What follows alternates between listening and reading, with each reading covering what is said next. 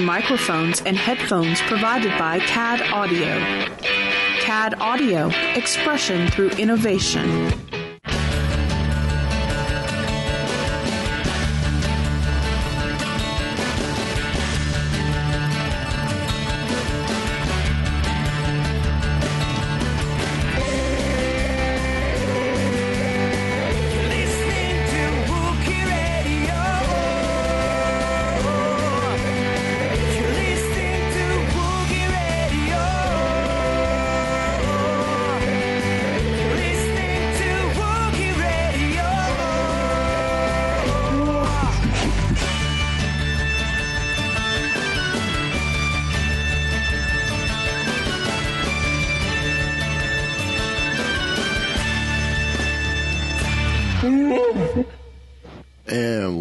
To another issue of issue.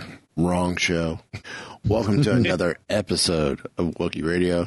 It is the Smugglers 3.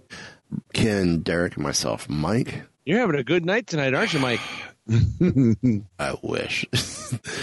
uh, it's been a long week. I will say that. A little rough midweek, uh, but as we're recording, it's, it's kind of good because the, the wife and I are celebrating. Today is our anniversary, but we're going to cel- we celebrated a little bit yesterday. We're going to celebrate some this weekend. 22 years. Wow, congratulations, man. So thank you. So how are you guys doing? As I'm Eh, all right. as I'm looking, trying to figure out why on my end, think outputs are not the way they should be. So, uh, alrighty. So, um, I guess it's me to start us off. If we're going to go ahead and jump to that point, Yeah, there's a couple of th- a couple of big things in here, so we're gonna have to jump right into it tonight. um, we didn't cover this last week because of the obvious Smugglers Alliance meetup, which We got a lot of really feedback from that. I think that was a great show.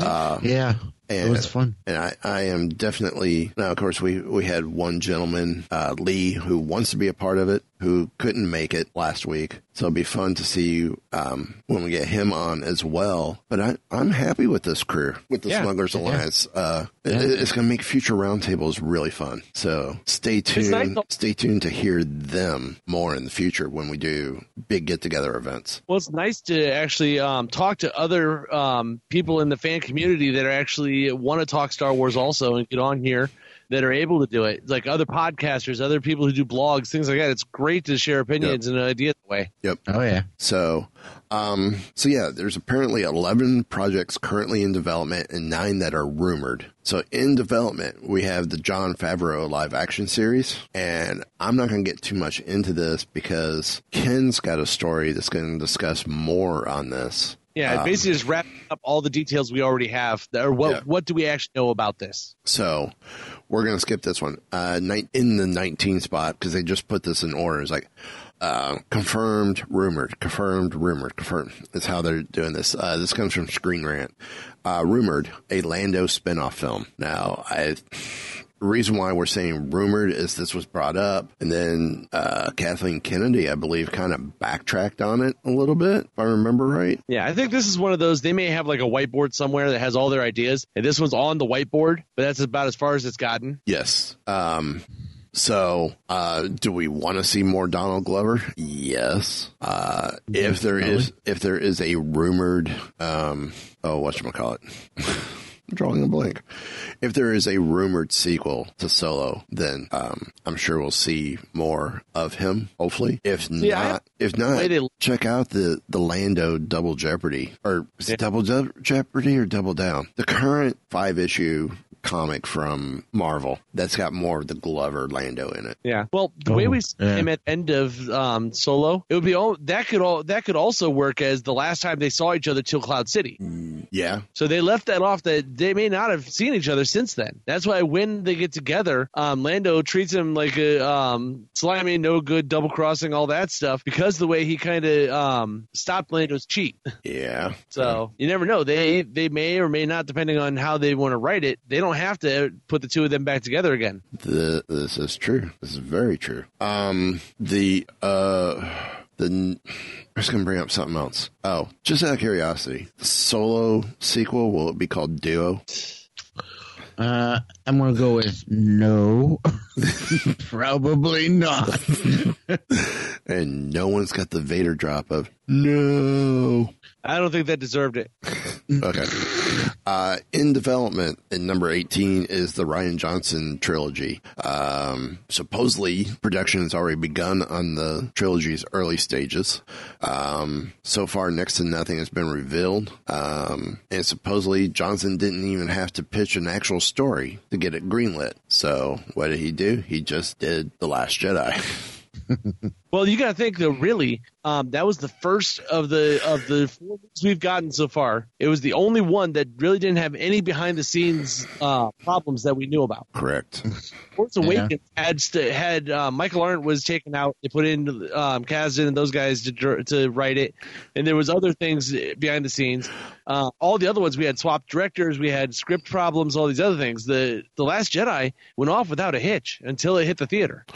Actually was I thought there was someone else initially before Johnson was given it. Johnson wasn't the first choice for it. I know Episode Nine had a um, swapping director. I don't remember if eight did also. I think Rian Johnson was first choice Might have been. No, wait. because Josh Trank was supposed to be number nine. No, Trank was supposed to be. No, it was- solo was supposed to be another Trank was supposed to be a Boba Fett movie. Yeah, but I think he was also supposed to be um, Episode Nine. No, just just Fett. Who was supposed to be nine then? Wasn't it? What about Colin Trevorrow? Wasn't he supposed to be? Trevorrow was supposed to do nine. Right. Yeah. Yeah. Yeah. And then that failed for whatever reason and went back JJ. Yeah. So uh rumored an Obi Wan spinoff film. Uh, hang on a second. With this Rian Johnson one, I still say there's a lot of water because um, the one thing they did note, they did mention in this, um, then and they've said since the beginning that he said this has nothing to do with the main episodes of Star Wars.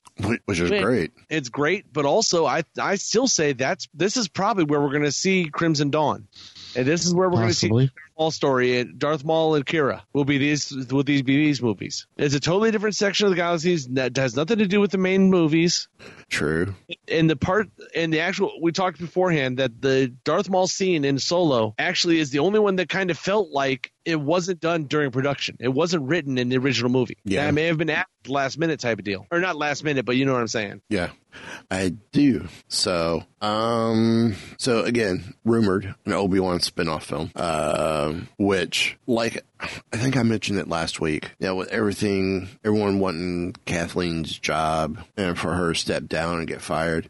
I say if this is a phase one using Marvel's terms and they are doing this as a tribute to George on what he might have wanted, I say let's get through whatever this third Star Wars story film is and let's get through episode nine and let's see what Rian Johnson and the and the gang from Game of Thrones. Let's see what they bring us. And if those are stories that are not involving around the main characters and and the focus of the timeline we've been seeing, then perfect. Mm-hmm. Yeah, uh, do, Let her- let her stay. A little bit, But I, I and let the saga rest for a little bit. yeah. Come back in five, ten years.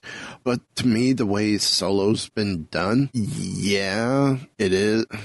It is a saga character, but it didn't feel like a saga film. It wasn't. So, I mean, even well, Rogue One had a little bit feel of of the saga because it direct went directly to A New Hope. But this was no, you you really didn't need to know much about Solo or haven't seen any of the other films to enjoy Solo mm-hmm. type thing. So, my opinion. Well, Rogue One was that way too. It ties directly into Episode Four, but if you've never seen Episode Four, it was still a good spy movie, Yes. spy war movie. Um, so with Obi Wan, yes, we would love to see Ewan McGregor. Uh, he would be at the right age for it now. Uh, we have had some speculation from our friends over at Fantha Tracks. Uh, that it is that Obi Wan is coming, starting to film next year. Maybe it's another drill. Uh, maybe it's not. Um, which I have no clue why this is acting like this on my recorder. That was plenty loud in my ears, plenty loud in y'all's ears, and it's barely doing anything on the. Oh well, figure it out later. Um, there's always post. Um, so yeah, Obi Wan. Uh, to me, the only question is, what do they do? I mean, there's 20 years between the time he appears on Tatooine to when we see him in A New Hope. Does he go off world? Does he stay there? Um, I mean, what type of tell do you tell? Well, when we first saw saw this story, I remember um, my take on it was the way the um, if you look at the character of Obi Wan, he was given a mission, and the way Obi Wan is, he would follow that mission to the letter. His mission was to protect Luke Skywalker. Right. That's why he's on Tatooine. That's the only reason he's there, or else he'd have been off doing other stuff. So, I, in my opinion, he probably never left Tatooine. He shouldn't have left Tatooine if he's following his mission and actually acting true to character. And for me, I really don't know if I want to see a Star Wars movie where it's all on one planet the entire movie. I I would agree with that. That's where um, another rumor that's not on this list that um, has to do with Obi Wan is there's a um, I've heard a rumor somewhere that of a possible Obi Wan Anakin movie that takes place back during like the Clone Wars or something. That had nothing to do with the actual through line of the Emperor and all that stuff, but it's just another adventure of Obi Wan and Anakin. Well, if that's the case, do you recast Obi Wan and Anakin since both Hayden Christensen, who's supposedly retired, and Ewan are both older and don't have the look of what they did from back then? I don't know. Well, with what they could do digitally now, that Sure. probably would not problem. And Hayden, I, I, I have a feeling Hayden may come out of retirement to work with um, another director and actually just get back into Anakin. That's true too. You cannot And if- escape your destiny. Yeah. If nothing else, you give him enough money, he'll do it. That's that's true too. Um, in development, we know this comes out this fall. Uh, Star Wars Resistance, uh, which is being headed headed up by Dave Filoni, uh, and this will take place before um, Force Awakens. The show will follow. Kazuda Xiono, a pilot who becomes entangled in the brewing war as a resistance spy. Uh, He's gonna he's gonna be making beer. could be. Be uh, blue milk, blue milk special. That's right. Um, one thing I hear about this a little bit though that um, Dave Filoni is the executive producer, but he's not the showrunner on this. Yeah, There's you know, there, if you look at um, if you just read between the lines on stuff that's running around, there's something happening behind the scenes at Lucasfilm, and uh, I I expect an announcement within the next month or two of Filoni's going somewhere. He's changing jobs or something. could be. Shakeup going on, and the he that whole chief creative officer that we were talked about, possibly a position for that, that may be going to him.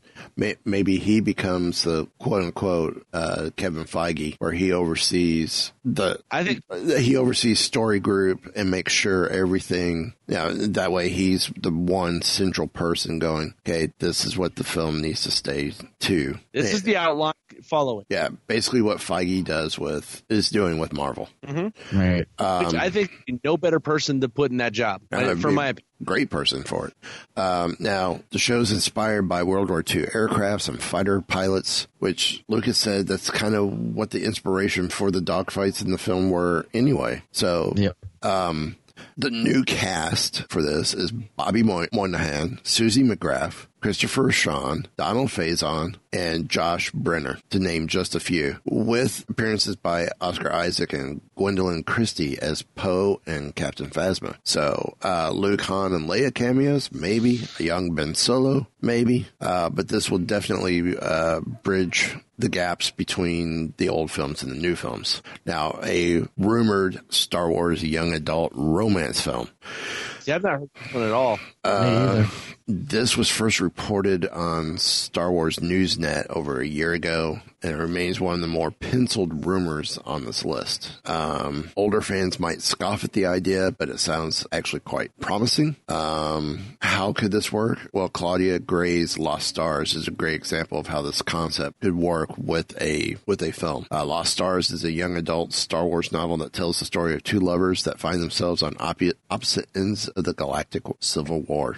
Well, we kind of almost see that a little bit too with uh, Shattered Shattered Empire. Yeah. You know, with Poe and Poe and uh, or Poe's mom and dad. So Well, this one actually I could see being directed at, at young adults. I don't. I almost don't see this in the theater. I see this as actually an exclusive to the streaming service when they launch it, Yeah. I agree.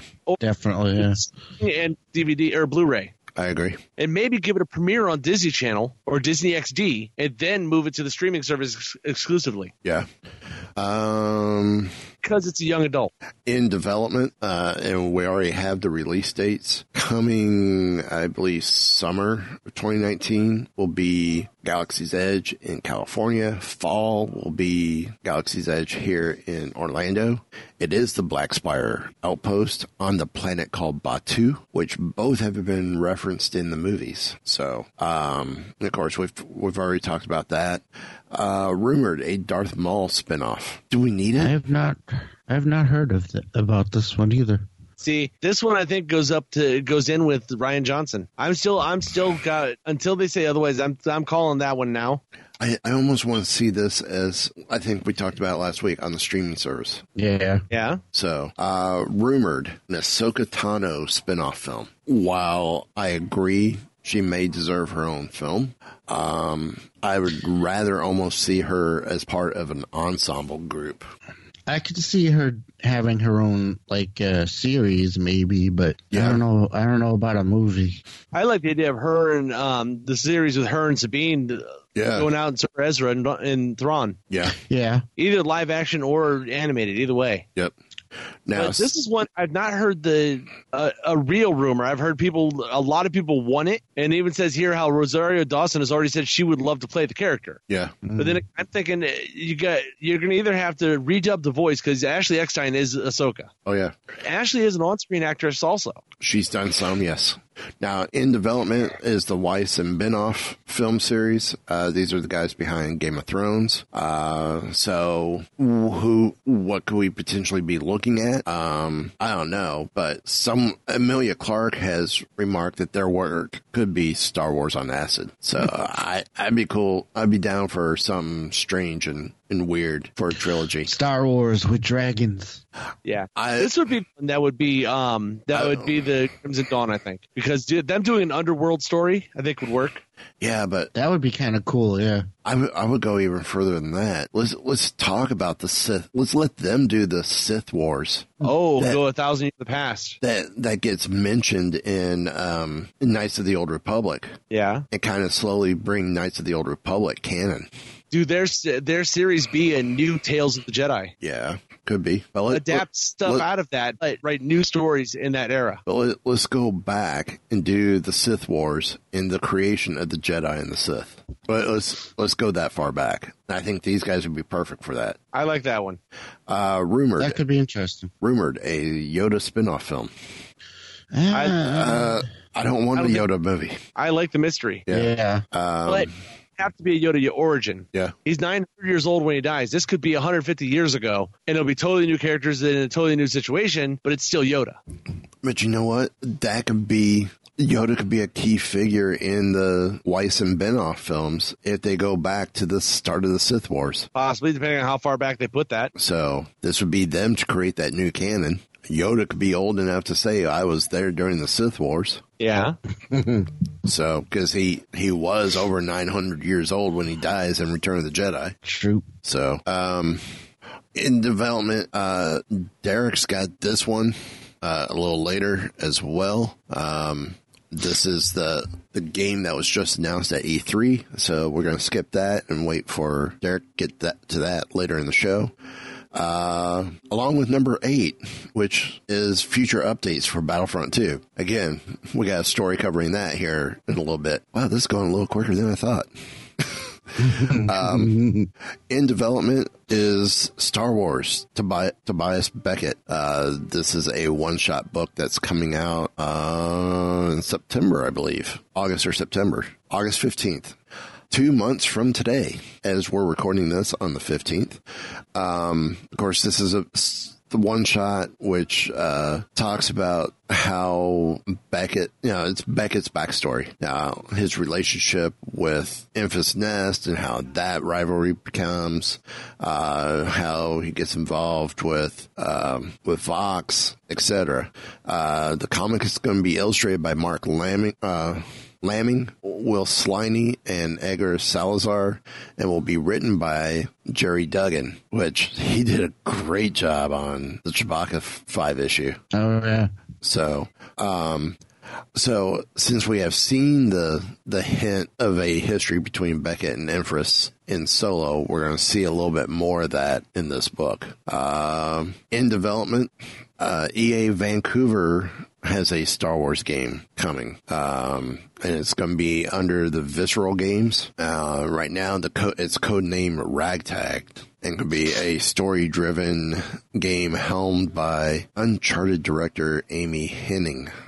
So Interesting. that's interesting. Um, rumored a Knights of the Old Republic adaptation, which again, I kind we just kind of discussed that. Maybe this is what um, Benioff and Weiss are going to do. Um, uh, this is saying not only is is it in high demand among fans, but many believe an adaptation of KOTOR is already underway. Uh, Benioff and Weiss, the creators of Game of Thrones, are already tapped for a film series within the Star Wars universe. Think about it: a fantastical story about warring factions, political intrigue, and eccentric heroes and villains to f- all fighting to rule the galaxy. So, in a, in many ways, we kind of already discussed this. Uh, even in the Last Jedi, um, a Easter egg was referencing Darth Revan was hidden, uh, and of course we see in the um, unclassified missions. Is that what it was called on uh, Netflix? Clone Wars season six. Oh, it was um We we see Revan make an appearance there. So yeah. No, that was Darth Bane, I thought. no, Yeah. Mark Hamill played Darth Bane. okay, I was confused.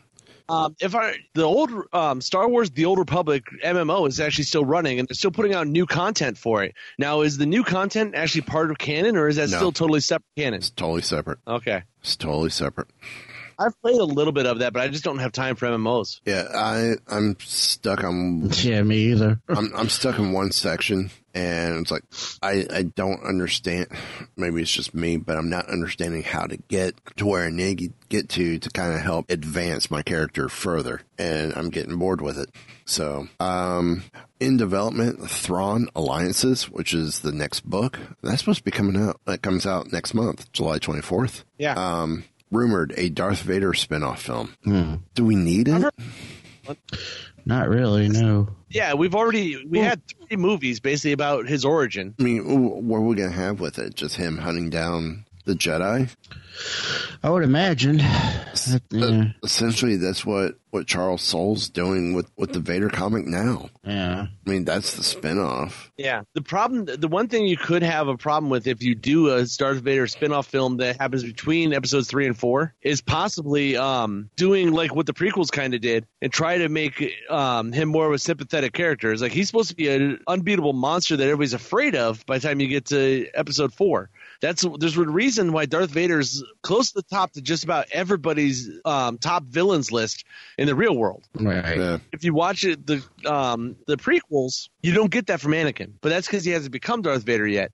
You have 20 years there for him to actually become that unstoppable killing machine. But if you put a movie in the middle here, you may you may have a problem with people's opinions swaying the other direction with it. Sure. Give yourself to the dark side. So, uh, number two in development, a Boba Fett film. I, I it's got to be early, early stages of development. If this is the case. Yeah. yeah, it must be. And then number one, episode nine, which I'm sure we'll find out more about that uh, from stuff from panels at Celebration Nine or Yeah. Cel- Celebration Chicago. So uh, that wraps it up for my 20 rumors in development. So one of those, which was the very first one, was the uh, Favreau story. Uh, talking about the Favreau series, so I'm going to turn that over to Ken. Well, we know there's actually a lot of information already out about this, even though we have no idea what this is about. But if you actually look it over, um, we know that this is actually uh, back in November of 2017, just a couple of months ago. Um, we found out that the new show is going to come out on the Disney streaming service, which is set to launch next year in 2019. Um, they're also putting out a new Marvel show, a High School Musical spin-off, and a Monsters Inc. animated series.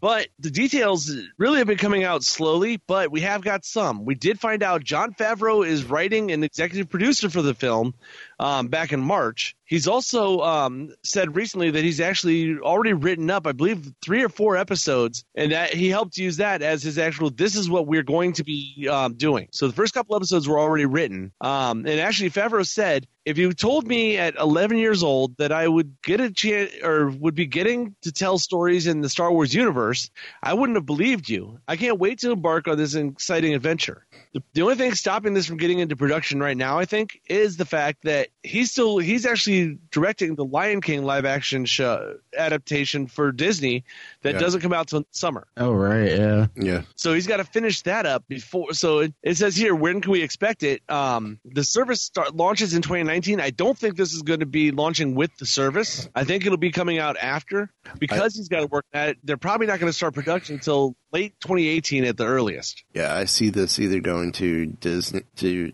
Disney Channel or possibly a freeform. That's if they put it out before the streaming service. I think it's going to go straight to the streaming service. Yeah, I, I don't know. I'm Streaming service isn't slated till next year. I know, and this And is not not even in production on this yet. Yeah, but I, I don't think we're going to get this until probably earliest to be Christmas next year or fall. Yeah. 2019. yeah, okay. I, I was mishearing things. I Yeah. thought I thought I was reading that they were going to try and launch it later this year. Mm-hmm. So Well, Favreau tell um yeah, this is where this is where he said he told the Nerdist at the solo premiere that he wrote like four of the um he wrote four episodes to show them what it would be. I've been thinking about the show for a long time. So that's the quote that of where he's at on that. Um, and actually, they, here they're predicting that it may not be may not launch until 2020. Um, now, uh, when would it be actually be set? Favreau has told everybody that um, in May that it's going to be set about seven years after the Battle of Yavin, which puts it only three years after Return of the Jedi, which is 27 years before The Force Awakens. So this will be ha- ta- taking place basically in the original trilogy timeline because Right. you're three years from Jedi, so it'll be uh, basically mopping up the Empire. Um, now, if I remember, Empire officially falls uh, in of surrenders or whatever. Isn't that like within a year or two of um, Endor? yes, It's something like that. So this will be right after that. Um, it says here it's a res- it um and it's well before Resistance because we saw we heard in your story, Resistance Star Wars Resistance the animated series is going to be only probably within five to ten years before in um the Force Awakens. all right. right. Plenty of time in between for the two different shows to exist. So that's all the information we actually have for this, which is not a lot of information, but it is a lot of information considering they've not even um, finished writing any of the everything down. Yeah, yeah. So I'm very interested in that one. yeah, I, see, I like Favreau's work. Mm-hmm. Uh, I finally saw Jungle Book. Uh, we were watching it at work. Um, I, I still haven't seen that one yet. Yeah, Jungle Book was fun. It's been on either TBS or TNT. Um, I believe it's still on Netflix right now too. yeah. Um, but you know, it's not bad. Not what I'm expecting, but I mean, look what he did though with with the first two Iron Man films. Yeah, Right. And, and then look at what happened when he stepped away from the third one. So, um, no, I'm, I'm okay seeing what he's going to do. And we know that he's a, a big Star Wars fan as well. So, so yeah, well, he's already old characters in Star Wars. He was Yeah. pre Vizsla Clone Wars. He's um Rio what is and it? Solo. Solo. Yep. So, um, well, if that's it on Favreau, let's go ahead and jump. Have a Favreau show so far. Yeah, I can't wait. And it's just like, I can't wait for, uh, next month with San Diego Comic Con. Yeah. Well, uh, funny you should mention that because we have uh, a couple of the Comic Con exclusives that Hasbro will be putting out. excuse me for Star Wars, and uh, there's some pretty interesting ones this year. Uh, we have three of them here, uh, and uh, this first one is uh it's just a really cool one. I love this so much. It is the Dr. Aphra three pack. And it, it, uh, it is, of course, Dr. Aphra and her droid counterparts, BT, BT1 and Triple Zero. They're all getting their own three and three quarter inch action figure three pack. Uh, it's going to come in vintage uh, packaging, window box packaging, and it's going to cost fifty dollars. Available in limited quantities, of course, at select conventions, including SDCC, as well as certain online retailers and HasbroToyShop.com, while supplies last. Yeah, while supplies last. Yeah, but it, Hey, these this are time Hasbro's done this either. No, it, no, Yeah. years ago, a couple for Target exclusives. I have, um, I think a Bounty Hunter pack, which I think was Boba Fett, uh, IG88, and maybe Dengar. Mm. And then there was a droid pack. I had like a Gonk droid, a medical droid, and someone else- and another one. Well, this one has two of the greatest droids of all time, and the the BT uh, astromech droid BT1, yeah. uh, BT1. He comes with uh, various weapons that he you might have seen in the comic book. And they're uh, removable. Yeah, that's really cool. That is awesome. So uh, that's a I don't know. That's it's pricey, but it's really cool. Yeah. I love that, and they look really good too. Yeah. Uh, next up, we have The Force Awakens Rey versus Kylo Ren at Starkiller Base Black Series Centerpiece. Uh, these centerpieces take iconic scene. Excuse me again. My nose is starting to stuff up. uh, take iconic scenes from the from the Star Wars and turn them into statuesque scenes with incredible details and enhanced diorama set pieces. Uh, this is the lightsaber battle between Rey and Kylo on Starkiller Base uh, in The Force Awakens, which includes a water mister for steam effects and an acrylic light up backdrop. Now, this beauty is uh, going to be $110. Again, limited quantity, select conventions, including SDCC, certain online retailers, Hasbro, Toyshop.com, while supplies last. But that's a pretty good looking uh, centerpiece there.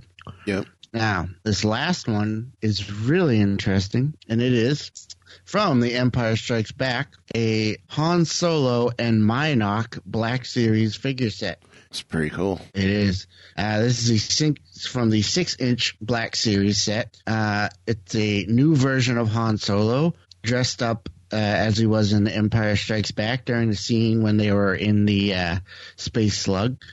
Um, and it has a couple of additional accessories, including a creature figure in the form of the Mynocks that cling to the Millennium Falcon. Um, and has there ever been a Mynock toy before? Yes. There was? During the um, Power of the Force Really? set, yeah, there there was a three pack. It was Chewie, Leia, and Han with the masks, with the you know, of course, with all the articul, you know, the the major articulation and the better mask. But with that came a a Mynock Ah, because I interesting. because I had I had a set uh, box was slightly damaged, so I went ahead and gave it to to Zoe to play with. So yes, despite what some people would say, we did open the box, That's right. and uh, So, so yeah, so yeah, there there's a there's a Mynock that came in that. oh, this one looks pretty good. And uh, Han himself also comes with the breathing apparatus, his trusty blaster, and some kind of baton, which could perhaps be what he was going to use to clear the Mynocks off the ship. Uh, this set is going to cost $35. Guess what? Limited quantities, select conventions, certain online retailers, Hasbro, Toyshop.com. Also, while supplies last. Which basically means you can get this at San Diego, New York Comic Con, and maybe Dragon Con. Mm, Maybe depending on how online sales go. Yeah, I'm trying to think what other big cons are still this year. I mean, it could have been WonderCon, but WonderCon's already done. Mm. yeah. So, in other toy and collectible news, uh, we have some non-convention toys uh, items, and the first thing we have is a from Rogue One, a Star Wars story, the Imperial Combat Assault Tank slash Hover Tank Vehicle. Yeah, It that is coming. cool. Yeah, it's coming to the Vintage Collection, um, and it was a very popular item at the New York Tie Toy Fair, Fair, earlier this year. Um, you can currently pre-order the item for seventy nine ninety nine with free shipping, slated for August. Um, it has a vintage Kenner style. Uh, even though it's from Rogue One. Uh, it has like things like weathering on the paint job, and uh, comes with accessories like including a pilot figure, cargo, and more. And next we have the Z6 Riot Control Control Baton that comes to the Black Series Force FX lineup. Uh, this is a one for one full scale replica model, uh, modeled after the weapon from Star Wars The Last Jedi. And you know the scene where the uh, you know the tra- infamous traitor scene. Traitor. uh, this this item features light effects, movie sounds, a metal handle, a vibrating motor, and prongs. and uh, it's a good thing I'm not describing this on uh, my other show, Keepers of the Fringe. uh, prongs that actually flip out automatically. Uh, that can be pre-ordered, and it is priced at one ninety nine and ninety nine cents with free shipping. So under two uh, yeah, But- just under two hundred dollars. If you sh- use the Shop Disney Parks app, you can find a, a slightly cheaper version that looks just as good for a lot less. Uh-huh. So he, and here's Same- the Same but not same. here's the official description of the baton. Kids and fans alike can imagine the biggest battles and missions in the Star Wars saga with roleplay items from the Black Series. With exquisite features and decoration, this series embodies the quality and realism that Star Wars devotees love. Imagine wielding the electrifying power of the First Order Riot Control Stormtrooper with the Force FXZ6 Riot Control baton from Star Wars The Black Series, modeled after the weapon from Star Wars The Last Jedi. A true to story replica of one of the weapons of the First Order Stormtroopers from Star Wars The Last Jedi, this authentically designed Z6 Riot baton is com- complemented by a rear metal handle and flip to activate mechanism for full baton extension. The Force FX Z6 Riot baton also features authentic movie sound effects, a br- vibrating motor on the baton handle, and a stand for display. So there you go. It does look pretty cool. This is kind of Check funny. it out. The beginning, beginning of what you just said there was kids and fans alike. I don't know how I know. many out there who's going to spend two hundred dollars um, I know, right? for your six year old to go play with, Yeah, no kidding. No. especially with metal parts. Yeah, no kidding. You he thought he was waking you up in the morning. No. yeah, Make that concussion a little heavier. Yeah, it's just an accident waiting to happen. Yeah, I don't see any kid in the world owning that thing, unless maybe like a really rich kid who can buy whatever they want. But yeah, I don't see any parent buying that for their kids. Nope. same. It does look cool though. But what parents can do for their kids, is they can take their kids to go see Solo because it's still in theater. Yes. Well, I think Uh, that's going to say it. Uh, the next story is back to you, Ken. Yes, and uh, if you went to see Solo, you would get to know that, as we've told on the show, that Darth Maul actually returns to the silver screen. No. Yeah, and we actually get to see here um, how did that actually happen? Where where did this come from? I mean, was this always there? Was it not? Um, and we have GameSpot actually has uh, part of an interview here from Lawrence Kasdan and um, telling about what it take to actually get Darth Maul back on the screen. Now we already know that. Everybody that's listening to this show already knew he was alive, or you should have known at this point.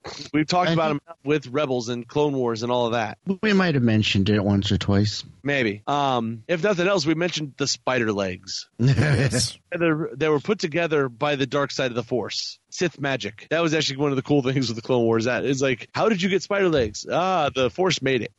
Mhm. so we already know Darth Maul's alive. That's not a surprise. Um, but Lawrence Kasdan was talking and said that um, Jon was a particular champion of Darth Maul. Now we know Lawrence Kasdan's pedigree because he was actually the co-writer on um, things like The Empire Strikes Back, Raiders of the Lost Ark, Return of the Jedi, The Force Awakens. So he's got um, he's worked a couple of times with Lucasfilm and with George Lucas himself. Um, he went on to say that um, we already knew that Dryden was not top of the of this ladder at all, and we wanted it to be someone really powerful. But Jon was the one that said it's got to be Darth Maul, and uh, solo director Ron Howard was right there with me. Um, John, Jon Kasdan, Lawrence Kasdan's son, co-writer, said um, picking up on his father's thread. Now that's interesting because that shows that this was not in the original script because Right, Ron yeah. there when they figured out that they're going to put this in there.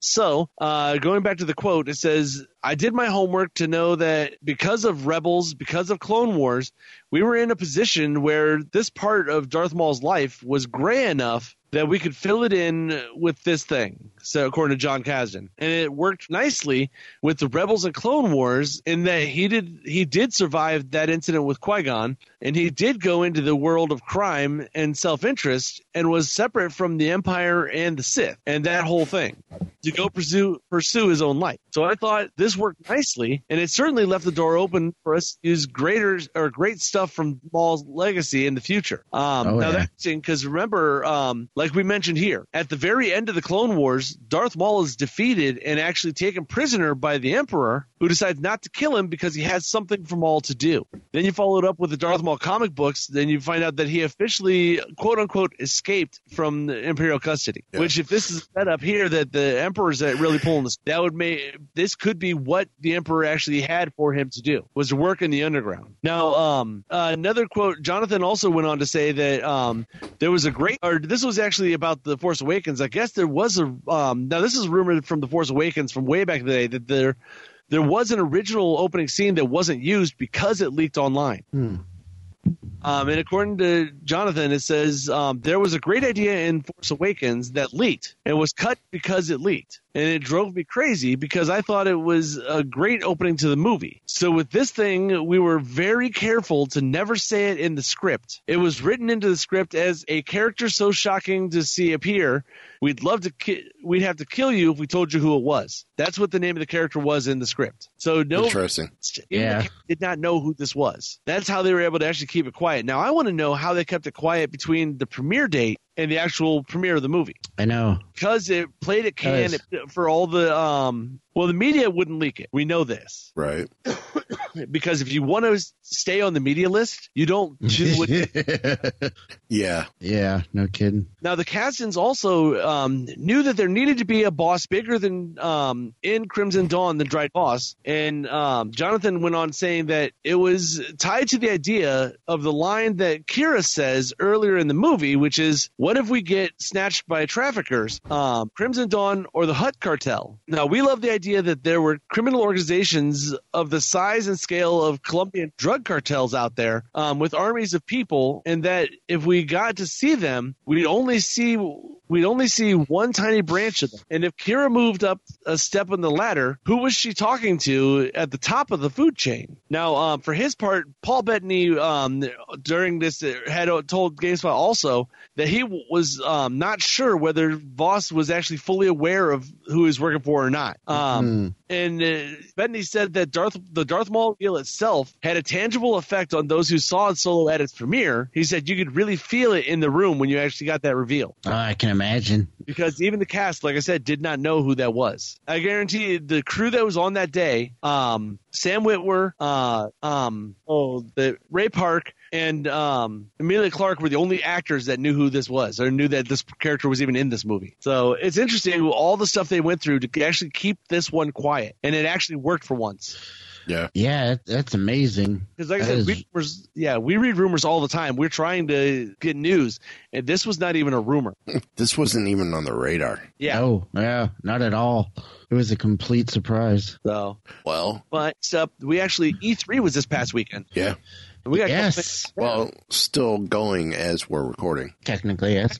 But yeah, I forgot that's actually a week during the week convention, isn't it? yeah. Yeah. And uh, there was some Star Wars news uh, that came out of E3. No. Oh, yes. okay. Oh, yes. uh, so uh, at EA's Play presentation, uh, Respawn CEO Vince Zampella uh, revealed uh, that they have a f- new Star Wars project that they're working on, uh, and it's going to be called Jedi Fallen Order. Ah, very good, very good. Uh, so there weren't a whole lot of details, but Zampella did hint that players could be in for some dark times, quote unquote. Um, so uh, the game's supposed to take place between episode three and four in a time where the Jedi are being hunted. Uh, Zampella noted that the game would be coming out in holiday 2019. Oh boy, I can't wait. Uh, with no specific release date yet. Uh, there was no trailer or teaser footage, uh, so it's probably still very early in, in development. Uh, Respawn, of course, uh, has worked on the Titanfall games, so which are big. Uh, so they they do some intense first person games. So this could be a first person game, but most likely it uh, seems like it's going to be a third person game. Uh, a third person action game that will be headed up by God of War 3 director Stig Asm- Asmussen. Uh, uh, EA said the game is going to utilize motion capture actors for lightsaber battles. Ooh, that's kind of cool. Yeah. Um, so yeah, no, no, no official footage yet, no official date, but, but uh, holiday 2019, which is very cool. Um, I can't wait to start seeing some glimpses of it and stuff. It'll be awesome.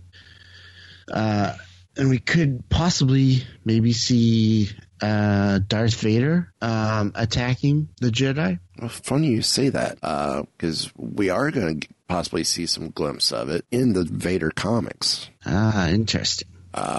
Because apparently the Vader comics will connect to Star Wars Jedi Fallen Order.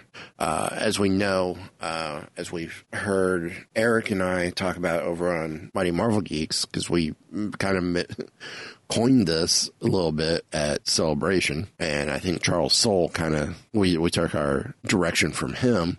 Uh, he's currently writing the new Vader books, and he kind of mentioned sort of like Vader Year One, since it literally takes place right as we see Vader for the last time in Revenge of the Sith. All right. Now he's already gone through the transformation into the suit, and that's where the story picks up. Even though we do see him standing on the bridge looking at the construction of the first Death Star, uh, this picks up right after he does his infamous no. so, um, trying to get to the part of the so it has been talked about that, um, according to everything that came out of E3, uh, and this was confirmed by Matt Martin, who's a member of the Lucasfilm Story Group, and Matt's the one who works with Marvel on this. Um, we're going to start getting hints at the story through the Vader comic. Um, someone asked Matt, broke my heart a little, uh, broke my heart a little, Matt. Thanks for the confirmation, though. Uh, uh, confirmation was there will be some hints at the game in that series, though, but those issues aren't yet out yet. So those issues probably won't come out until we get closer to the game release. Makes sense. Um, and like you had said, Fallen Order is said to be a game focused around the story of a young Padawan who is trying to survive the Jedi Purge, aka Order 66, which we were, we were told kind of at celebration that that's what part of the, the Vader, the new Vader comic is, is them going and showing Vader hunting down the Jedi, what Jedis are still there. So this Right. Be a, um, a, more stories about Caleb Dume. Um, I, I don't think Gonna so. be awesome. It, it sounds like it could be, but it, it's it's not. It, it, it, you know, unless it, it does happen to turn into Caleb Dume. I doubt it will, but it'd be kind of cool. Well, no, because he never actually came in contact with Vader, as far as we know. True, but the th- the thing is though, um, if this game is canon, we already got the canon on Caleb Dume with the Kanan um, twelve issue run, which has a lot of, that origin backstory on him. So, um, so yeah, I think that's gonna kind of, with my scattered brain, that's almost gonna bring us to a close. Actually, uh, there's one thing I forgot. I forgot a story, and uh, I'll just cover that really quick. And it's uh, it was a story on StarWars.com about five reasons we're excited for Battlefront 2 Solo, a Star Wars story update. Well, so, Uh, so people been people been waiting for this, and so now we're gonna get it. Mm. So, uh, number one, uh, being sent to the mines of Kessel never sounded so good. So, uh, Kessel is going to be one of the playable maps in the game, and uh, they went to a lot of uh, a lot of work to try to make it as accurate as possible. Um, so, uh, You can experience Kessel across Extraction, Blast, Heroes versus Villains, and Hero Showdown modes. So that'll be kind of cool running around Kessel. Interest, interesting enough, they have a picture of the Falcon, but it's the new, it's the Han Falcon, not the Lando one. Uh, number two, the Kessel map was designed to truly make you feel like a smuggler. Um, so of course, w- with extraction mode, you can go in and try to uh, take out the coaxium, and uh, basically that's what the map was created for, uh, with that that game mode in mind, with to allow players to fulfill the fantasy of extracting a shipment of coaxium from the mines of Kessel, just like Han and crew in Solo. Uh, number three, I like this pro tip: scoundrels don't always shoot first. Um, the the Kessel mine is designed to uh, be more of a team match. Uh, so instead of running in with your guns blazing, which probably won't do you much good, uh, you want to find cover, watch out for enemy fire, work with your teammates, um, and also try not to stand in the toxic pools as they will damage you over time. Uh, and the next, number four, the new appearances for our heroes look really good, and there's a reason for that. Um, of course, they had uh, during the production of Solo, they did 3D scans of many of the main actors that allowed Dice to use those as a starting point for the character assets. Um, and it went a really long way to helping the awesome character artists at Dice make uh, some of the best looking characters yet. So that's and uh, and Lando has his cape in case you're wondering. Uh, and number five, with Lando's Falcon, you're getting more than just a new deco on the old bucket of bolts. Uh, so with Lando's version in the game, it's designed to have greater maneuverability uh, when compared to the other versions of the ship already in the game. Uh, it does, however, come with a trade-off of having less armor, and uh, with that, you also get Lando and his co-pilot L3-37 and uh, you'll be happy to know that they behave as expected and they have a lot of great banter together. So there you go, some fun stuff in the uh, solo update for Battlefront 2. Well, that's cool. Well, I was going to leave this in the final thoughts, but I need to kill a little bit more time. Uh, it has been talked about this week. I know we talked about it briefly as well. Um, 'cause Ken's got the one story, and I've got uh, a slight transcript or excerpt from the book. Lucas came out and talked about how his three movies, what they were going to cover, and how the fans weren't going to like it. now, there's a, a series on History Channel that's done by James Cameron. I can't remember the title of it. Here, AMC. It's it's AMC, yeah. AMC. It's uh, uh, I watched the whole thing and I can't. It's Science fiction. yeah, it was a good series. It was very interesting. I, I need to get I need into to it. look that up. I didn't even know it was out there. Now, I loved Robert Kirkman's Secret Stories of Comics. Yeah, that one was awesome. Those were awesome. Um, but according to this was part of a conversation that was put into the companion book for this series. Uh, George Lucas, the next three Star Wars films were going to get into a microbiotic world, but there's this world of creatures that operate differently than we uh, than we do. I call them the Whills. Hmm. Sound familiar? Didn't we get the Whills in uh, Rogue One? hmm I think they were mentioned. I know um, the original title of Star Wars was um, the like the adventure. It was like Star Wars: The Adventures of Luke Skywalker from the from the what was it from the Journal of the Whills or something like that Yeah. Yeah, Well, the, the jour- the for him. Well, the, there was also uh, the book Guardian of the Whills Yeah. that Right. came out to support Rogue One. Um, he goes, so I call them the Whills, and the Whills are the ones who actually control the universe. They feed off the Force. So Cameron replies, "You're creating a religion, George." Uh, back to George. Back in the day, I used to say, ultimately, what this means is we're just cars, vehicles for the Whills to travel around in. We're vessels for them. And the conduit is the midichlorians. The midichlorians are the ones who that communicate with the whills. The whills in general in a general sense, they are the Force. Back to Cameron, um, but you're putting detail and a facade of science around an idea that's pretty timeless, which is the spirit, the soul, heaven. Um, but in your world building, you're going back to archetype, which is spirit, the Godhead, and all that sort of thing. Uh, and then he, then this wraps with George going all the way back to with the Force and the Jedi and everything. The whole concept of how things happen was laid out completely from the beginning to the end. But I never got to finish. I never got to tell the people about it. And, uh, Int- and Ken, I thought you had a story that kind of backed this up a little bit more. Um, basically, it just had everything you just had in there. Uh, the only thing that uh, you didn't mention there was how Lucas said that um, this uh, his ideas would have been. Um, let me see where it's at here. That his his idea of this um, trilogy would have been um, similar to the um, the way he went about the prequel trilogy, and he said, and basically with the way people reacted to the Phantom Menace, they probably would have reacted very similarly to these three movies. So I wonder if it's because of the reaction to the prequels and the whole midichlorian concept that kept him from going through with it. Quite possibly. I th- I th- I mean, I'll admit the midichlorians when that was brought up seemed like a, a far stretch. It was like, oh, so this is how everything's done.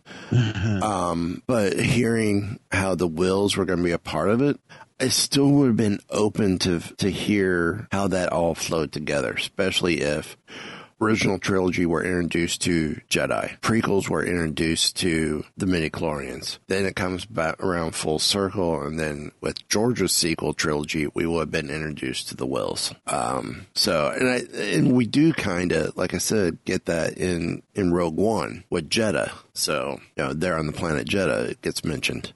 So that oh, they're not force sensitive, but they are aware of the force and they are keepers of the whills or guardians of the whills. So, which I think leads them to think Jyn is potentially force sensitive herself and just never knew it. Especially since uh.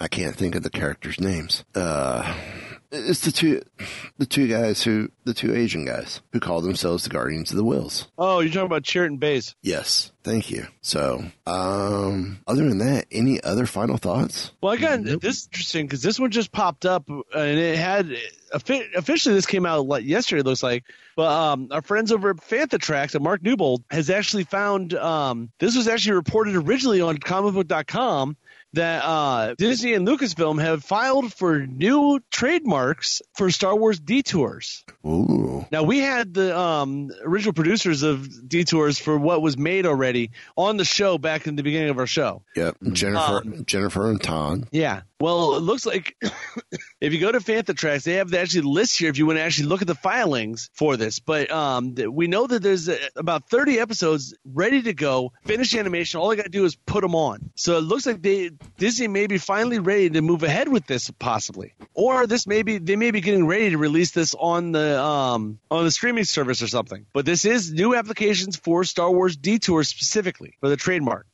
Interesting. Very interesting. Well, I'm going to reach out to people who are in the know, hopefully. And as soon as we get an official report, we will definitely, if it's before next show, we will say, mention it on Oh yeah. Twitter if we have the permission to do so. So, because the, the message has been sent. Um, so yeah, I, I hope it does more come out. So I, I'll, I'll be excited to, to see That'd be cool. Because I I I had, I loved the teasers that they had during Celebration Six, and I, I definitely would love to see this come through to fruition. So, um, anything else? That's all I had. Mm, me too. Then, um, on that note, if I get the right thing up, there's only one thing left to be said. Give the evacuation code signal.